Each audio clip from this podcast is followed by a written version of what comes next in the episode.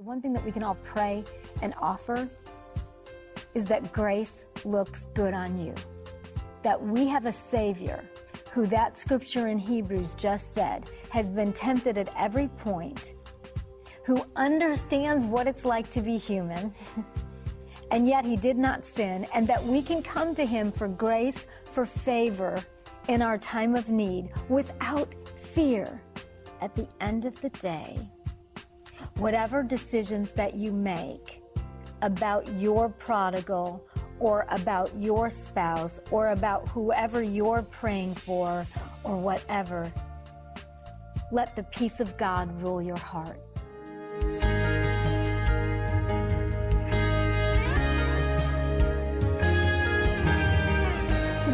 Episode of Bridges is for everyone whose life has been impacted or affected in some way by addiction. And so, as I start talking about that, I want to say first, as we get started, that I understand that the subject of addiction is both complex and it's controversial. Uh, whether you believe that addiction is a disease or that it's a choice is entirely up to you. I think what most of us can agree on is that addiction is very harmful and there are millions of people in our country that struggle and battle against addiction and family members that are impacted. And addictions come in this day and age in about every shape, size, and variety from pornography to alcohol to gambling to drugs to food, uh, compulsive shopping. And, and really, then you could just put a blank line and just fill in that blank that addictions come in all different shapes and sizes. And as we talk about that today, I want us to introduce to that subject the subject of grace and the fact that because of God's goodness, because of the f- fact that He sent us Jesus, grace looks good on you. When I was growing up, I don't think that, I don't remember ever hearing so much about addiction. I'm quite sure that I knew or that my family knew, maybe somebody that struggled with being an alcoholic or some other uh, form of addiction. I don't know if it's people didn't talk about it back then or that I just wasn't aware, but I remember kind of the first time that I heard someone use the word addiction, uh, they used it in regard to a handbag addiction. And this is how I became acquainted with the term and a little bit of what addiction looks like. And either in my junior or senior year of high school, I worked at this really high end retail store. And I quickly came to learn that there was a woman, and I don't know uh, her first name, so we'll just call her Brenda. This woman came into the accessory department where I worked uh, every Friday. She came in every Friday, and every Friday she would scan all of the purses in the handbags, and she would come to the counter and she would return a purse and she would purchase a purse. And she would she was always polite and courteous. I remember my coworkers laughing when she would walk in. They're like, "Here she is. Uh, she's the lady with the handbag addiction," and they would run back uh, to the fitting room and hide. And it wasn't that I was such a nice person. I just I didn't want to hurt her feelings, so I would go up to the counter and I would wait on her. And the woman would say to me, "You know, it's just so hard to find a really good handbag. And I would just agree with her and I would say thank you, and then she would leave.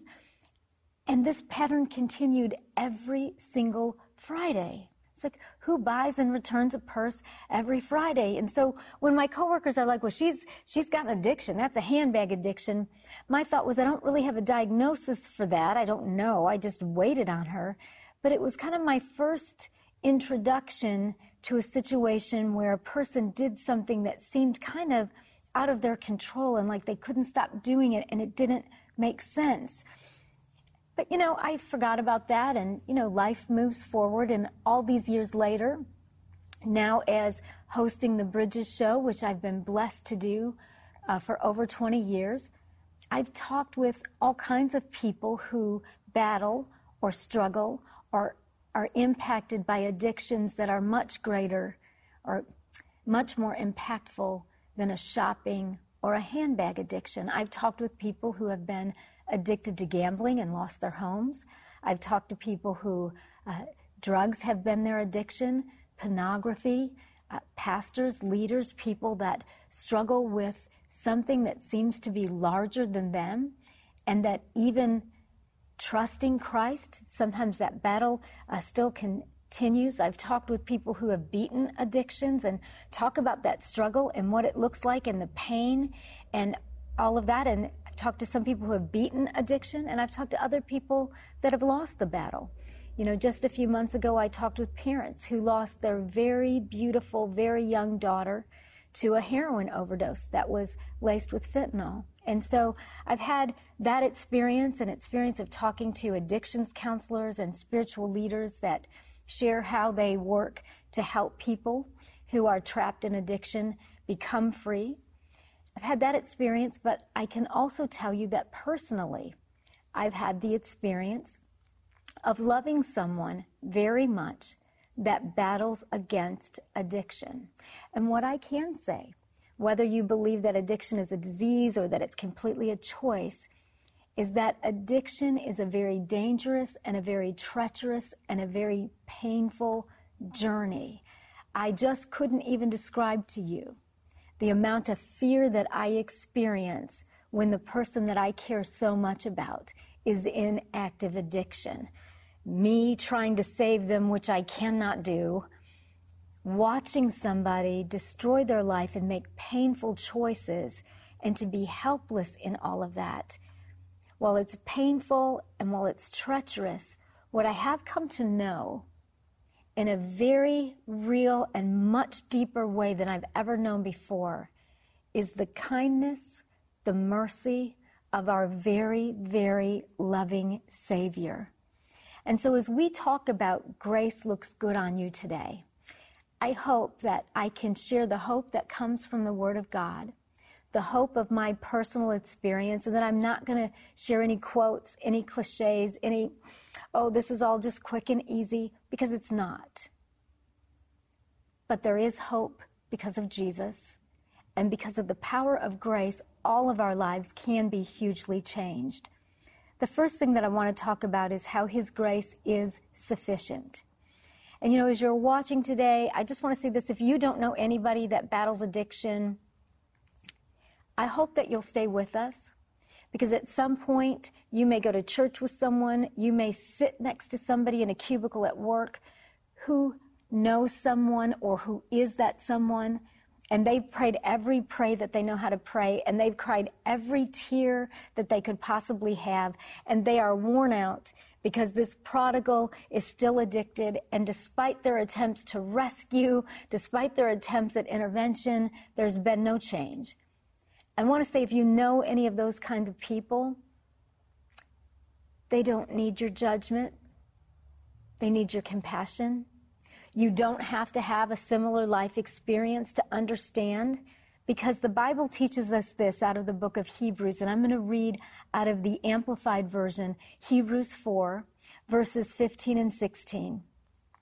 And it says Therefore, we do not have a high priest who is unable to sympathize and understand our weaknesses and temptations, but one who has been tempted knowing exactly how it feels to be human in every respect as we are, yet without committing any sin. Therefore, let us, with privilege, approach the throne of grace, that is, the throne of God's gracious favor, with confidence and without fear, so that we may receive mercy for our failures and find His amazing grace to help in time of need an appropriate blessing coming just at the right moment. And so, as I read that, I say to all of you who may be struggling with addiction right now, or you who don't know anybody that does and you don't know what to say, the one thing that we can all hope and the one thing that we can all pray and offer is that grace looks good on you. That we have a Savior who that scripture in Hebrews just said has been tempted at every point, who understands what it's like to be human, and yet he did not sin, and that we can come to him for grace, for favor in our time of need without fear. You all, this is the Savior of the entire universe. We can come to Him without fear. We can come to Him and ask Him for His grace no matter how many times we've failed, whether we can understand our neighbor's struggle or our kid's struggle or whomever, whether we think it's a disease or we think addiction is a choice. Our Savior says that His grace is sufficient and that we can come to Him at any time. And not only that, but that he understands. He has compassion. He empathizes. He knows what it's like to be tempted at all points and yet remain without sin. So I want you to know wherever you are in this subject, whether your life has been affected by addiction or it has not, that His grace is sufficient. And He loves us with an everlasting love and He is always ready, willing, and able to help us, whether we are the person that's addicted, whether we're the enabler, whether we're the neighbor, whether we're the church member, or whether we're a bystander reading about it in the newspaper or hearing about a story on the TV. We can stand understanding that His amazing grace is always sufficient and that He is always ready and willing to help us and meet us wherever we are. You all, grace is the most amazing gift, and grace is yours for the asking. For every single one of us who are still here on planet Earth right now, we only have to ask Him for His grace. The Bible is clear that we can't earn it, we don't deserve it. grace. Grace is available for those who struggle with addictions and those who don't. And you all, it is the most outrageous, lavish gift ever we can look at our lives and think, well, you know, I was disappointed I didn't get that job. I'm sorry that my marriage didn't work out.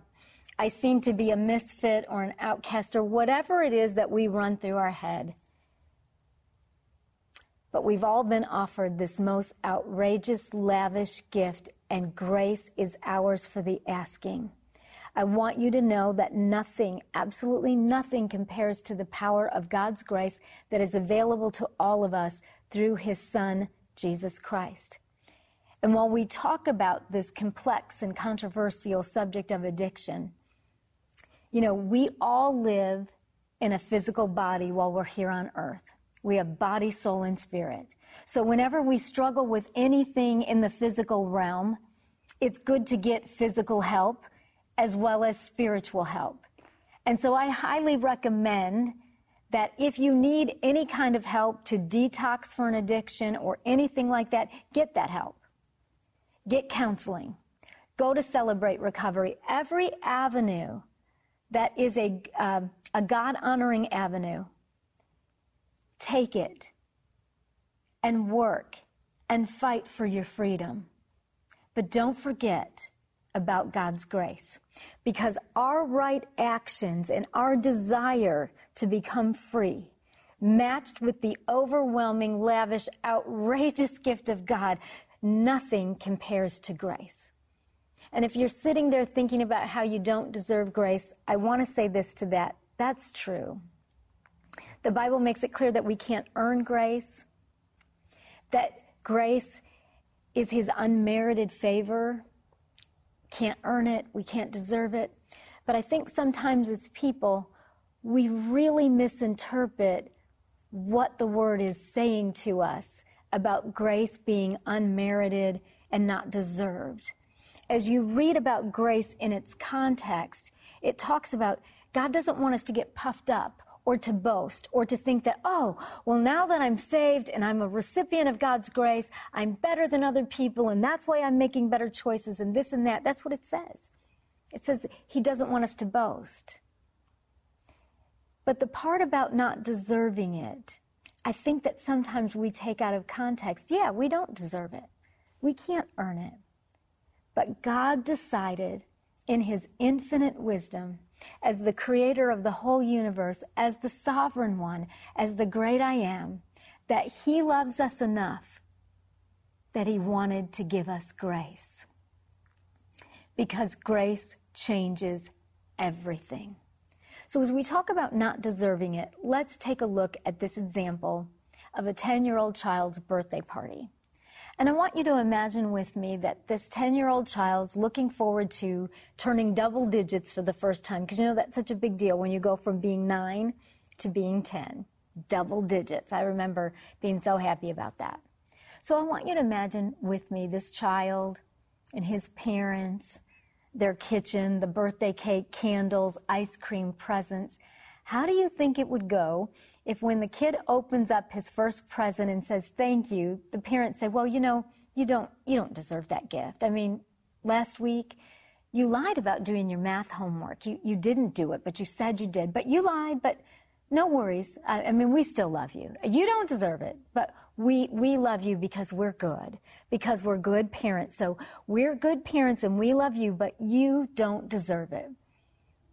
Wouldn't that kind of birthday party shaming just be awful? I mean, I would just be like, you can keep your gifts. Well, I might keep the gift, but I would be thinking, this is so awkward and this is so awful because the child is receiving a gift and at the same time, he's sort of being given a verbal slap. Like, you don't deserve it. He's being scolded. He's being shamed. And so then this child has this weird idea about what love is and about what gifts are, and they're being made to feel unworthy when in fact God's decided that we're worth it. Isn't it more like as parents of a child that we give them birthday parties and we buy them lovely gifts that they really want because we love them, because we want to see them smile. That we're, yeah, the kid might have lied about doing their math homework and we might have had to discipline them because it's good to discipline our children when they need it. The Bible says if we really love them that we will discipline them. But it is, isn't it more like you're my kid and I love you no matter what? And this birthday party is all about celebrating your life and us celebrating today and the potential that you have. And like, we're your parents and we're going to be in your life and we're going to be your biggest cheerleaders all the days of your life. Kid, we love you. We're praying for you. This is such a fun party and we love you. We love you. We love you. And this is how I want you to see this about grace. Grace changes everything because that's just how it is that God looked at you, God looked at me before the foundation of the earth, and He chose to create us. And He chose to give us His grace because grace changes everything. We are recipients of God's grace because He loves us. Grace covers our sin. Grace makes our lives brand new. Grace changes the desires of our heart and listen. That's what this Christian life is all about. That the desires of our heart, when we love Christ, when He covers us with His blood, when His grace becomes our portion, then the desires of our heart change and we no longer want what is wrong and what is sinful. Grace is the supernatural ability to do God's will. And that's why I say grace looks good on you. Take a moment just to breathe in His grace and relax in His grace and to understand that because of Jesus Christ, because of this grace that, yeah, that we don't deserve and that we can't earn, but that He just decided He wants to give us this outrageous gift. His grace is sufficient. His grace changes everything. It changes the desires of your heart. His grace gives us new hope for life. His grace is sufficient for the addict. His grace is sufficient for the enabler. His grace is sufficient for those who are on the outside or outward skirt, skirt, skirts making their judgments about, well, you need to kick this person out. Here's what you need to do. Here's what you need to do. And all I can say, well, it's good to get good, healthy counsel.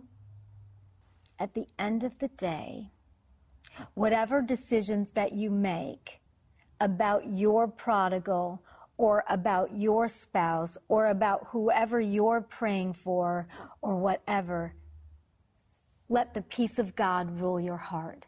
God will speak to you about what you need to do.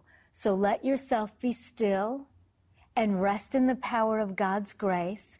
Realize that His grace changes everything. And if there's anything that you need to do differently or any kind of special help that you need to get, and if you do need to ask uh, someone to move out of the home for safety reasons or anything like that, let God lead you in that and not the voices of people who are not invested in the situation. While what they are saying may be technically right, might not be God's plan for you. So let all of that judgment and all of that angst, just let it go and soak in His supernatural grace because grace changes everything. I want to read to you Hebrews 4:16 just one more time.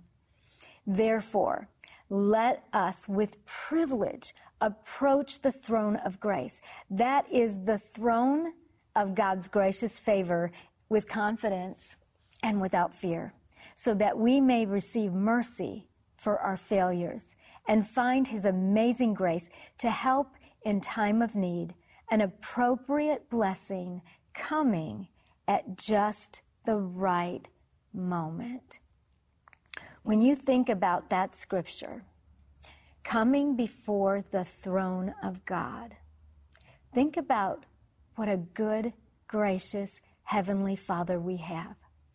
That His throne, in all of His splendor, with all of the splendor of heaven, with the fact that He is all powerful, that He is immutable, which means the God who doesn't change, the fact that He is omnipresent, that He is everywhere at the same time, the fact that He made the heavens, that He made the earth, that He's numbered the stars, He's named them. He holds the whole, the Bible says He holds all of creation together with the power of His Word. That Heavenly Father says that you, and that I, and that the addicted, and at that the enablers, and that the bystanders, and th- those that second guess our decisions, that we can become, we can come before his throne and that we can ask for his gracious favor, that we can ask for his help in our time of need. You all, grace, grace, and more grace. His grace looks good on you. While I do highly recommend we all do our part in every area of our life here on earth, don't ever forget about the power of His grace to lift you up out of that pit, to give you to do the strength, to give you the strength to do what you cannot do on your own. It says here that we can receive mercy for our failures. So if you are a person that you have struggled and struggled and struggled and relapsed and struggled and struggled, his mercy is there for your failures. His grace is sufficient regardless of what anybody else has to say. Grace frees us from the sting of sin and from the prison of bondage. And that's why grace looks good on you. Because all the stuff that's been written against us, all of the charges, all of that is gone because of the blood of Jesus Christ. And when I started working on this second, this part two, messy to meaningful book with Rhonda and Kaley Rhea, I asked them, I said, I would like to write the chapter on addiction and just be able to share what God has poured out into my heart in my time of need and in the emotional pain and in the suffering and in the tumult that I've experienced. To be able to say, none of it is pretty, none of it is fun, but His grace is sufficient. And that His grace is yours for the asking. One of my favorite quotes from the book is that grace makes religious people angry and all of hell tremble. Grace frees the enabler and the addicted. And here's the thing God loves religious people too. But really, religious people get mad about grace because uh, grace isn't fair. But grace is what God decided that His children, that anyone who would call on His name, that He would never turn us away, that He would never reject us. He said, Whoever comes to Him, He will in no wise ever cast out. And all of hell trembles to think about grace. Because when we really get the concept of God's grace, that it's not something to beat ourselves up with, like, I don't deserve this, I'm not worthy. you all, that's right. But that's not the point. God decided He wants us to have grace. God decided that grace is the appropriate gift for His children, that He wanted to give us this most lavish, outrageous, ridiculous gift because we're worth it to Him. Always remember this wherever you are in your life. The cross says you're worth it what you think about you and what I think about me and my insecurities and my failures that want to torment me and haunt me by me thinking about them or other people mentioning to them, all of that dissipates at the cross. The cross says you're worth it. And grace looks good on you. People may put all kinds of other labels on you, and they may be facts. That might be truth. You might have done or said those things, and people might feel like, well, I can't trust you anymore. You've lied so much. Okay. That may be the decision that they need to make. But what God has made, and God does not go back on his word, he does not lie. He is not a person, he's not a man. The Bible says that he should lie. He doesn't sleep, he doesn't slumber, he doesn't take a vacation. He said, Grace looks good on you. He said he wants you to have grace. He wants to clothe you in his grace. And so today we will have, uh, for everybody watching uh, this video, we will put it up online. And there will be a list of the scriptures and the things that I've talked about, as well as some online extras that I just put to include some prayers, some things that you can do, some things that have helped me in this journey of having addiction so deeply impact my life. But I want to say this more than addiction impacting my life is the mark of Jesus Christ on his life and receiving that grace, that grace, that amazing grace. So I want you to remember that God is for you, that he is not against you, that grace really does make all of hell tremble. And hell doesn't want us to understand the power of grace because grace frees us, gives us the supernatural ability to obey God and changes the desires of our heart. Grace, His grace is sufficient for you. His grace changes everything. His grace is yours for the asking. So ask for His grace today and walk in the freedom that is the portion of the children of God. And always, always, always remember He chose you and His grace looks good on you. We've got to go, but we say goodbye and God bless you. Don't miss another episode of Bridges. Subscribe to our YouTube channel today, where you can find all of Monica's latest teachings and interviews. It's easy to do. Just visit youtube.com, search Monica Schmelter, and click subscribe. Once you are subscribed, click the bell icon to get notified when a new episode is available to view.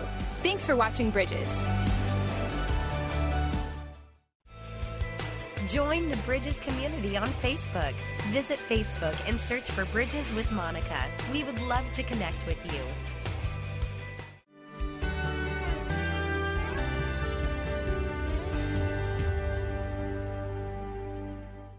I found myself on a ledge, three stories high, at some condominiums, contemplating my life and struggling to understand my purpose. Have you ever found yourself on the ledge? My name is Billy Yant. I'm a caring father mentor, and friend. In my new podcast, Billy and the Goat, I share the life changing events that shaped who I am today to remind you that no matter how far you've fallen, God can help you get up and thrive. Listen now at lifeaudio.com.